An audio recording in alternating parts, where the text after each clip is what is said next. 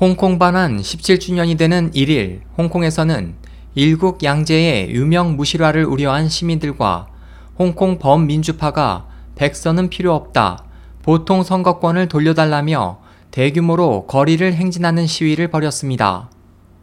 지난달 십 일 발표된 홍콩 백서에서 중국 정부의 홍콩 민주주의에는 한계가 있다는 경고에 반중 감정이 격화된 시민들은 지난달 이십 일에서 이십구 일 실시된 차기 행정장관 선거에서 보통 선거 제도 도입 방식을 묻는 비공식 주민투표에 홍콩 인구의 십 퍼센트가 넘는 칠십구만 명이 참여하는 열의를 보였습니다.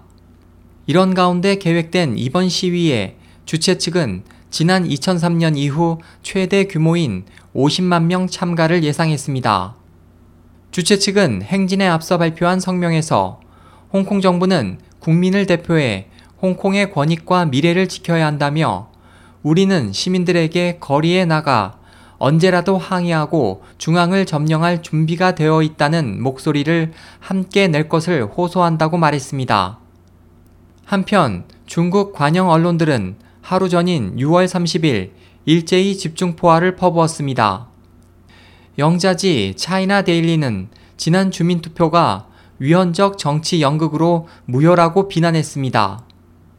인민일보 산하의 황구시보는 일부 사람들이 홍콩과 중국의 국가 이익을 도외시하고 개인의 정치적 야망을 실현하려 하고 있다며 주최자에게 애국심이 부족하다고 힐난했습니다. 이번 시위에는 대만에서도 지지자들이 참석했습니다. 중국의 서비스 무역협정 승인에 반대해 올봄 대만 입법원 회의장을 점거했던 학생 대표 중 한 명인 대만 칭화대 대학원생 천 웨이팅은 이십구 일 홍콩 당국에 의해 홍콩 입국을 거부당했습니다. 대만과의 공동투쟁을 우려한 중국 정부의 의도가 있는 것으로 보입니다.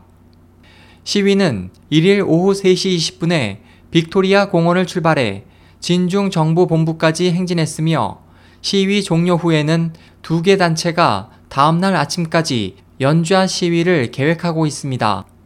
주최 측은 이 연좌 시위에 수천 명이 참가할 것으로 전망했습니다.